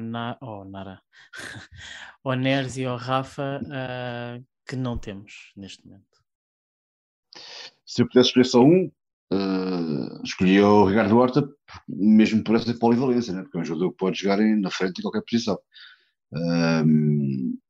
Mas falando do Kamada, eu acho o Kamada, e vou dizer aqui live, só para nós três, ninguém nos está a ouvir, o mesmo que disse sobre o Enzo, quando se falou a primeira vez que o Enzo vinha para o Benfica, disse que o Enzo não era para ir para Portugal, vinha para o Benfica porque é um jogador de outro nível de campeonato que não é nós, e o Kamada é um jogador de nível Premier League, e portanto para vir para o Benfica, acho, e felizmente para nós o Enzo veio para o Benfica, mas acho mesmo que o Kamada, para sair do Frankfurt, da Liga Alemã, onde é um titularíssimo indiscutível, que vai já também a Liga dos Campeões, para sair dali, se iria para uma Premier League, porque é jogador com esse mercado, é um jogador desse nível, é um jogador que, pá, é top, o Kamada é um jogador top, e eu felizmente conheço bemzinho o jogador, e acho que não é jogador para a nossa liga, e portanto não me parece sequer, pá, ouvi isso, esse zoom, e fiquei tipo com as orelhas em pé, tipo pastor alemão, mas não queria acreditar, e não acredito que seja jogador que venha, que possa vir para o Benfica, portanto...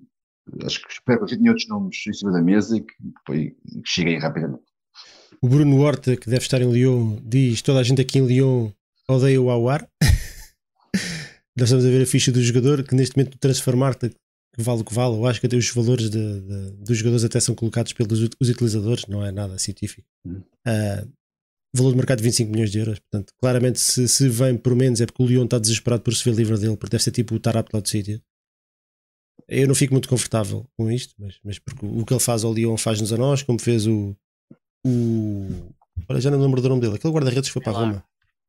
Como o Sevilar fez ao Anderlecht e depois fez-nos a nós. Portanto, este tipo de comportamentos depois repetem-se. E, portanto, o Benfica a ir buscar um jogador destes, a não ser que sejam por um preço muito competitivo, está um risco enorme. É um risco enorme, porque o que ele fez ao Lyon vai-nos fazer a nós também. A malta aqui no chat fala em guarda-redes, fala em extremo, fala-se no Húmero. O problema do Húmero seria, eu acho que seria em cheio o Húmero, eu adoro o Húmero. Só que com aquele empresário é para esquecer. Esqueça o Húmero, troca de empresário. Uma vez. É para esquecer, enquanto tiver aquele empresário ou é para rescindir ou é para mandar para o Sporting para depois encher o juízo, pá, não quer saber. Aquele empresário não há negócio a fazer. Infelizmente, porque estamos a perder, acho que parece-me, e o Húmero também está a perder uma oportunidade de ter uma boa carreira no Benfica. Mas a malta fala em guarda-redes, fala em extremos, fala em médios ofensivos, e se eu pudesse escolher, eu escolhi um extremo, acho que sim, um polivalente, pudesse jogar à esquerda ou à direita. O Roger Schmidt gosta de jogar com eles trocados, com o pé de dentro. O Diogo Gonçalves tem jogado à esquerda, o Neres esquerdinho tem jogado à direita, o Rafa ali um bocadinho, o Joker vai à esquerda, vai à direita, anda ali atrás do ponta de lança. E portanto agora estamos numa posição muito difícil. Tudo o que formos para comprar vai ser inflacionado, a não ser que sejam jogadores de refúgio que como o Benfica está desesperado por despachar Taraptes e Weigels e por aí fora, é disso que nós vamos apanhar dos outros também, e portanto agora vai ser tudo muito complicado, e infelizmente perdemos, repito, 2 meses numa situação, colocámos nesta situação de forma desnecessária, perdemos 2 meses com um jogador, não sei se vale a pena, e é triste, mas por exemplo, guarda-redes, eu acho que eu agora não iria buscar um guarda-redes neste contexto, a não ser que viesse uma daquelas trutas de um jogador de 34 anos que ainda tem mais uns aritos, tipo um Podome. A decisão já foi de manter o Vlachodimos, acho que se era para ir buscar um guarda-redes já o tínhamos ido buscar, agora vamos com o Vlachodimos. É uma posição que implica um conhecimento muito bom da defesa, e tem que haver ali um nível de treino e uma nível de... Bruno Horta, Cristiano Ronaldo. O Cristiano Ronaldo eu posso levá-lo lá ao lado, se quiser, e levo lá. Exatamente, vais buscá-lo ao aeroporto e deixas o gajo lá. Deixo-o lá, deixo-o ali no Lidl, ir às compras se ele quiser, e pronto, e faça o que quiser. Por acaso é triste como é que um jogador destes acaba a carreira a ser renegado por quase todos os clubes da Europa, não é? É culpa dele, com esta atitude da treta que ele tem, não é? E se tivesse acabado a carreira ano passado, bem, isso eu nunca falo do Ronaldo. O Ronaldo é um grande jogador. Era só uma piada. Apareceu aqui no chat, estamos a interagir com eles. E eu não quero o Benfica, eu não queria o Benfica. Mais nada. O Mata está aqui a perguntar do Madueca. O Madueca está lesionado até não sei quando. Segundo eu percebi, está a ter uma lesão longa. Bicho. O Madueca é um grande jogador. Bicho. Vamos além da Holândia? Sim. A Mata está aqui a falar e buscar o André Horta em vez do Alvar. Voltamos ao mesmo. É o Salvador, é o Braga. Já voltamos ao mesmo. Portanto, é bem esquecer isso. Não vale a pena. Bem. Pronto. Lenda. Qualquer tens aí sugestões? Deixa-me pensar. Não, os tóteis que digam. Deixa-me ver se não imagina algum. Não tarda muito, já vão começar isso. Lenda ou lendário, Bruno Aguiar. Yuran, acho que já fizemos. O Gustavo Gonçalo Machado diz que preferi ter o Zé Gomes ao Ronaldo. O Zé do Golo. Nós já fizemos o Samaris. E o Kulkov fizemos. Hoje assinou pelo... O Kulkov já fizemos. O Samaris assinou pelo Rio Ave. É verdade. Hoje assinou pelo Rio Ave. Mas foi só o Samaris, sim. Podemos fazer. Ou, por exemplo, para ser diferente, está ali a sugerir o Jorge Brito para fazer uma cena de presidente em vez de jogadores. Mais interessante ainda era Luís Chico Vieira. Não, pode ser Jorge Brito, pode ser Jorge. É, mas é que Luís Vieira dava uma grande discussão. Era só uma discussãozita. Deixa-me só agradecer ao Diogo Pinto. Boas malta, umas minis. Obrigado, Diogo. Um 10 de qualidade era obrigatório. No nosso campeonato com defesas fechadas, um gajo com ideias e com o nosso 11 existente era manteiga, abrindo espaços. Um abraço a todos. Obrigado outra vez, Diogo. É verdade, mas duvido que agora em 3 dias consigamos ir buscar os jogadores que nós queremos. Não é? Não estou a falar dos gajos do refúgio dos outros que estão mortinhos por arranjar espaço noutros clubes. É aqueles que nós queríamos. Gajos que estão referenciados há 3 ou 4 ou 6 meses ou há 2 anos. Esses gajos já não vêm. Agora vamos para soluções de recurso. Vamos ver o que é que sai daqui. É pena. E já me vou repetir outra vez e não me vou repetir. Jorge Brito, Lenda, Baquer. É assim, eu vou já dizer lenda, porque Jorge Brito não merece outra coisa que não seja ser considerado lenda. Mas é dos presidentes que eu mais penso se acabou por ser positivo para o Benfica ou não. Jorge Brito, em termos de benfiquismo, lenda total, é um benfiquista incrível, e não é só pelo período enquanto foi presidente do Benfica, é o que vem para trás, é alguém que colocou o coração e colocou o seu próprio dinheiro no Benfica, isso aí é indesmentível. Aqui a questão é que enquanto presidente, eu acho que ele é daquelas pessoas que era um excelente número 2, não teria propriamente as capacidades de liderança para ser número 1, e não é por isso que o clube começou a descarrilar um bocado depois do João Santos. João Santos sim, claramente tinha estas capacidades de liderança que se pede a um presidente. E pronto, e assim, Jorge Brito obviamente fica ligado a um descalabro financeiro do Benfica, de um investimento... Em Barda, por exemplo, obviamente a contratação do Futre acabou por ser um disparate autêntico que não devia ter acontecido. O Benfica não devia, por mais que tínhamos gostado daqueles 3 meses de Futre, o Futre não devia ter sido contratado. Portanto, de forma fria e racional, se calhar Jorge Brito acabou por não ser um bom presidente para o Benfica, mas construiu uma super equipa e mesmo no verão quente acabou por salvar um bocado a pele com a recuperação que faz no meio daquele tumulto todo, a recuperação que faz ao ir buscar o João Pinto indo para a Espanha, onde o João Pinto estava de férias, para que o João Pinto não saísse do Benfica. E é o que eu digo, eu começo ou acabo como comecei.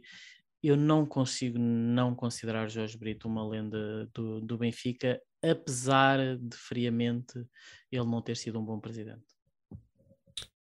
E tu, António? O Baquer fez aqui um resumo quase perfeito sobre Jorge Brito. Acho que é lenda. Acho que Jorge Brito está ligado ao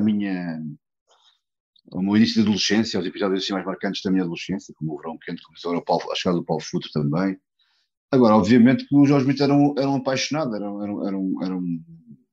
pelo Benfica e, portanto, como era tão apaixonado que lhe faltava às vezes, se calhar, um bocadinho a frieza que é preciso para gerir um clube como o Guarani do Benfica, né? E, portanto, de vez em quando Pôs essa paixão à frente. Agora, obviamente, Jorge Brito é uma lenda, tem que ser uma lenda, porque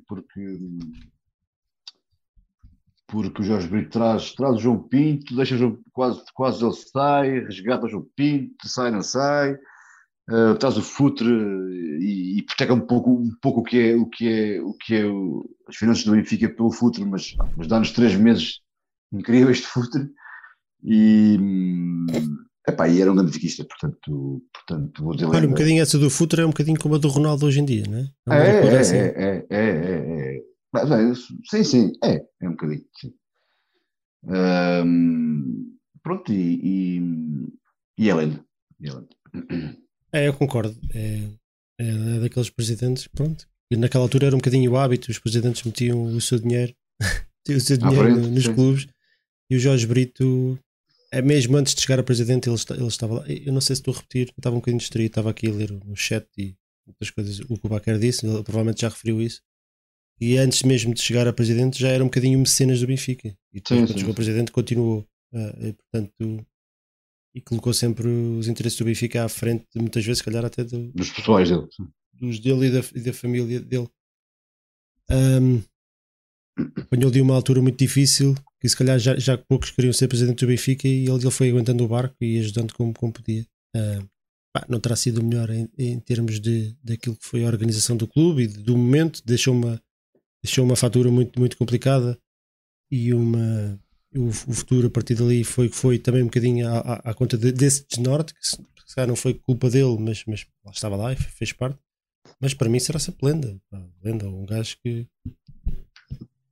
um senhor que merece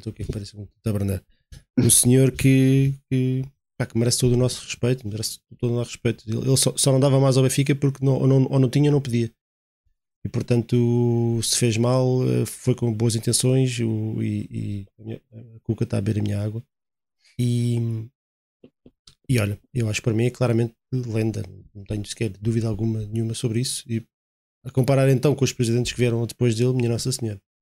É isso mesmo. Não dá para comparar. Jorge Brito. No chat, temos aqui a malta a votar. Eu esqueci-me de colocar a votação e coloquei um bocadinho tarde. Já vamos com 112 votos, vamos com 85% lenda e 15% lêndia. Portanto, bom, os lêndias devem ser ali os outros. Apareceram hoje no chat, não sei porquê. E portanto, Jorge Brito. Obrigado, Cuco. Jorge Brito, lenda. É oficial, 122 votos e continua a subir. Não vale a pena, porque o Jorge Brito é lenda, claramente. Então vá, Cuca, antes que tu me desligues aqui esta porcaria toda, pode ser? Já bebeste a minha água, da minha caneca, já estás satisfeita? Vamos ao desafio de Carlos? Vamos embora. Para arrumar a situação. Pinto, chamas alguém? Posso chamar alguém? Sim, chama alguém. Senhoras e senhores, bem-vindos. Posso chamar alguém, é verdade. Então peraí, deixa-me pôr o link aqui no chat. Convidar. Venha um top. Já podia ter posto. Pronto, eu já partilhei o link aí no chat. Se alguém quiser desafiar o Baqueira, alguém está aí com fé. É sem vídeo, eu estou sempre a dizer isto. É só o áudio, sem vídeo. E pronto, temos aqui umas 5 perguntinhas de cultura geral benfiquista para testar o vosso conhecimento sobre o Benfica. António, queres instruir? Queres bom? Queres... Olha, temos aqui já o. Um enchimento de chouriços. Já está. Está aí um? Que é o Carlos Filipe Rigo. Deixa lá ver se ele entra e... Não, perdemos o Carlos Filipe. Não, já está. Está aí. Calma. Liga o microfone. Vamos à espera. Enchi um choricinho enquanto o Carlos está aqui para dizer que nós queixamos tanto da nossa liga, mas de vez em quando, mesmo à segunda-feira, há assim uns jogos bons. Tem havido alguns bons jogos da Primeira Liga, e está a haver neste momento um jogo que é o Gil Vicente com neste caso o Vizela, que está a ser um ótimo jogo, está 2-2, e eu tenho estado aqui a conversa com vocês e espetar tipo um olho no burro, outro no cigano, a olhar para o jogo, e de vez em quando vale a pena também. O Pita está com vontade de ser cancelado, é isso, okay. Basicamente nada. Pronto, o olho no burro e outro Taremi. Carlos já gastou e pronto. Melhor, foi muito melhor, essa foi muito melhor. Olha, já cá está o Carlos. Olá, Carlos, Dom Teclas. Eu, novamente, a Póvoa de Varzim, participei há 15 dias com o Flávio na altura. E não sei se recordam, na altura estava a projetar e ir ver o jogo com o Dinamo Kiev com o meu filhote. Sim. E fui. e levei a esposa e aproveitei para passar a noite em Lisboa, e no dia, na quarta de manhã ainda fui ao museu, porque ele também queria ir ao museu. Foram 24 horas de 100% Benfica. Muito bem, então quer dizer, limpaste o Flávio, agora queres limpar o Baqueira, é isso? Esta é mais difícil, isto é desafio de Champions, o outro foi de taça da Liga. Do Flávio, coitado do Flávio. É uma taça da Liga, mas foi bom, taça da Liga, parece ótimo. Então vá, vamos lá a isso, começa o Carlos, porque o Carlos está a jogar fora, assim por cortesia. Muito bem, ele começa. O 3 então. Queres o 3? Eles já sabem as regras, já avançam, já nem preciso perguntar. Ora bem, então em que competição europeia participou o Benfica em 2002-2003?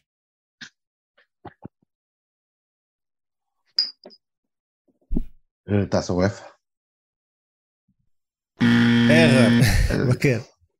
Isso é com rasteira. Não participou, o Benfica não se apurou para as competições. E depois deixámos em miserável sexto lugar. Jogámos em New. Ó Baquer, tira o chat e o Carlos também, é? Eu por acaso hoje tenho aqui o chat. Eu até fechei a janela do. O Alexandre Gaspar acertou. Francisco Esteves também.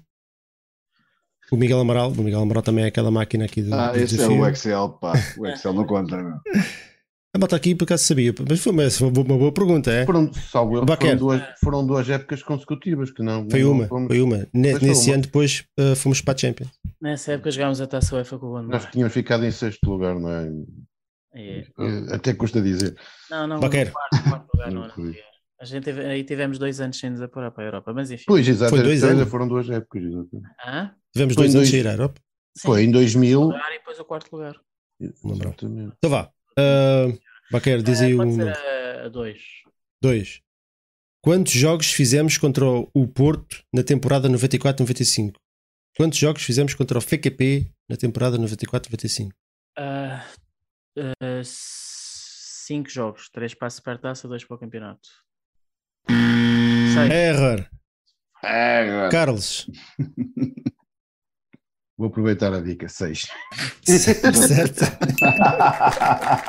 E bem, muito 6 jogos contra o FKP, 2 para o campeonato e 4 para a Supertaça. Há umas 3 ou 4 épocas, há umas épocas atrás voltou-se a repetir mais ou menos essa dosagem, com Taça de Portugal e Taça da Liga. É capaz, é capaz. Tenho ideia disso. Mas é engraçado que entre agosto e setembro foram para aí logo 3 ou 4. Foram 2 Supertaça, foi campeonato, foi 3 Supertaça e 1 de campeonato. Portanto, jogámos 4 vezes contra o Porto logo assim no espaço de um mês. Com nenhuma vitória, claro. Porque naquela época era tudo muito assim. Carlos. O Amaral é que foi o gol anulado. É verdade, sim, é verdade. É esse jogo do gol anulado ao Amaral. Chamado... Carlos, era o Donato Ramos, não é? Exatamente. Carlos. Donato. Dizem o número. 5. O Benfica empata no Dragão a 1 na época de 2008-2009. Quem marcou o nosso golo? 8-9... E é verdade. Certo. Olha, o Baquer já está a suar. Vá, Baquer, dizia o número. Se não acertas agora, já... Quais é que sobram? A 1... E o 4, só eu, não é? E o 4, exatamente. Vamos a 1. Tens a certeza? Sim.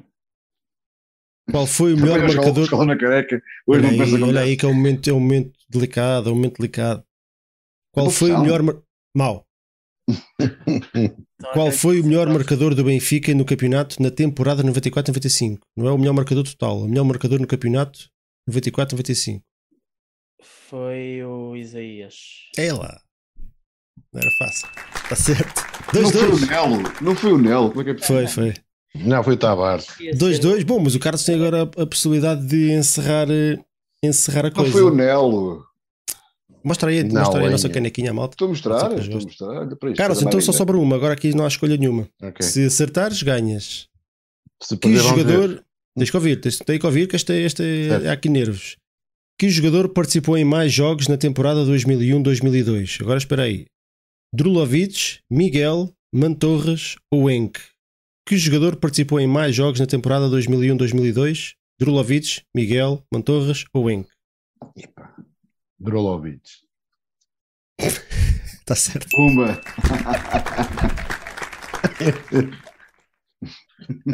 Mas atiraste ao calhas ou... Não, eu estava na dúvida entre o Drulovic e o Enk. Mas depois bom, o Baquero já se foi embora. Acho que faz bem. Começou mais tarde, entrou mais tarde.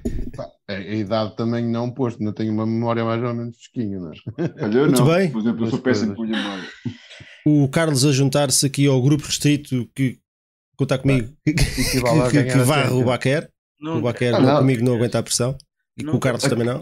Acabou-se claramente a história do invicto invencível. Claro, então já tinha perdido comigo aqui. E nas relotes. Ele já perdeu várias vezes. Né? A situação das relotes é tipo aquela de e consegues fazer isto numa noite fria em Aroca?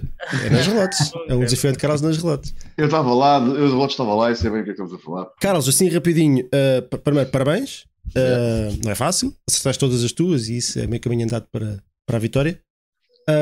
Queres dar assim um lamiré rápido sobre aquilo que nós falámos hoje? Assim um minutinho? Acima de tudo, espero que este mercado feche o mais rápido possível, porque esta indecisão ainda, se vamos contratar mais um ou dois, o que seja, realmente acho que sim, faz todo sentido. Estamos a precisar de mais um extremo para equilibrar as coisas com o Neres e com o Rafa, porque eles são, os dois juntos não vão conseguir fazer uma época inteira. Esta época vai ser muito complicada com o Mundial a meio. Eu estou a prever as equipas chegarem a abril, maio, completamente raspas, principalmente aquelas que tiveram muitos jogadores nas seleções. Portanto, esses jogadores que vão participar do Mundial vão chegar a abril completamente rastos. Esta sucessão de jogos até ao Mundial, depois irem ao Mundial para um país distante, com temperaturas elevadíssimas, vai causar muita moça a nível físico. E já que ganhamos a Taça de Portugal, o Campeonato, a Taça da Liga, a Taça da Carica, o que queremos chamar, ganhar tudo e mais alguma coisa. Mas nada. Exatamente. Mas o nosso nada deles, como dizia. Olha, Carlos, parabéns mais uma vez, obrigado pela tua participação e até à próxima. Até à próxima. Um abraço, Carlos. Um abraço. A festa e a piada dos tóteres da minha derrota.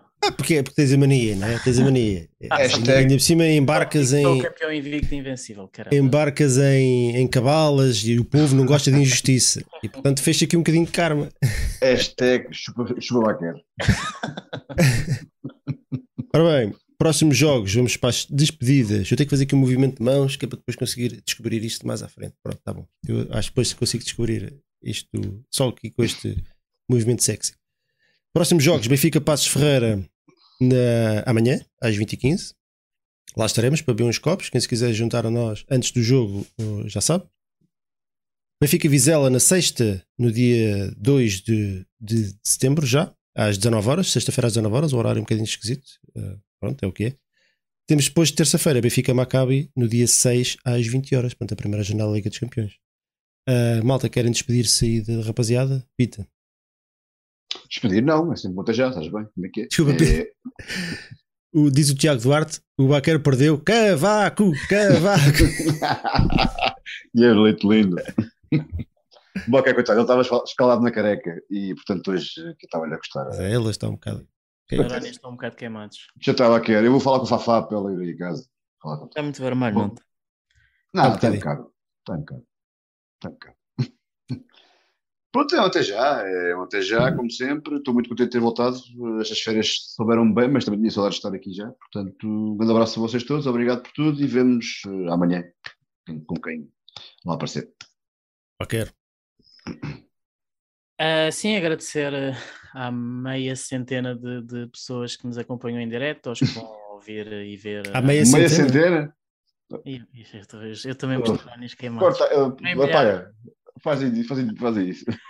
Cancela aí o Baqueiro. Um fim de semana em que o Benfica ganha, o Porto perde e o Sporting perde, claro que a pessoa nem está em si. E dizer, de facto, lá está que eu ainda por cima eu estou de férias, eu amanhã vou estar bem cedo nas relotes, portanto paguem. Eu também. Vais para lá que hora? Eu 5 e tal, 6, já quero-te lá estar. Ah bem, então eu vou lá ter contigo. 2 horas e meia de pré-jogo, fácil. Vamos pagar as umas. Exato. Bem breve. E é isso. Eu junto-me à festa. Bem para a festa. É isso. Então, malta, olha, muito obrigado por nos terem acompanhado hoje no regresso do Benfica FM. Desculpe lá na semana passada, como a malta já sabe, e agradeço também as vossas mensagens simpáticas que tanto por mensagem privada ou publicamente nas redes sociais, eu agradeço, fico sensibilizado, porque nós somos aqui uma comunidade e, portanto, partilham aqui um bocadinho da minha felicidade. E temos aqui mais uma sócia do Benfica, ainda não, mas há de ser. E portanto, muito obrigado mais uma vez. Não se esqueçam que tem também mais conteúdo no canal do YouTube do Benfica Independente. Esta semana já tivemos lá conteúdos relacionados com as modalidades. Esta semana as nossas meninas, atletas gloriosas, já varreram os lagartos e ganharam a supertaça por 4-1 em Leiria. Muitos parabéns às nossas meninas. Uma bela maneira de começar a época.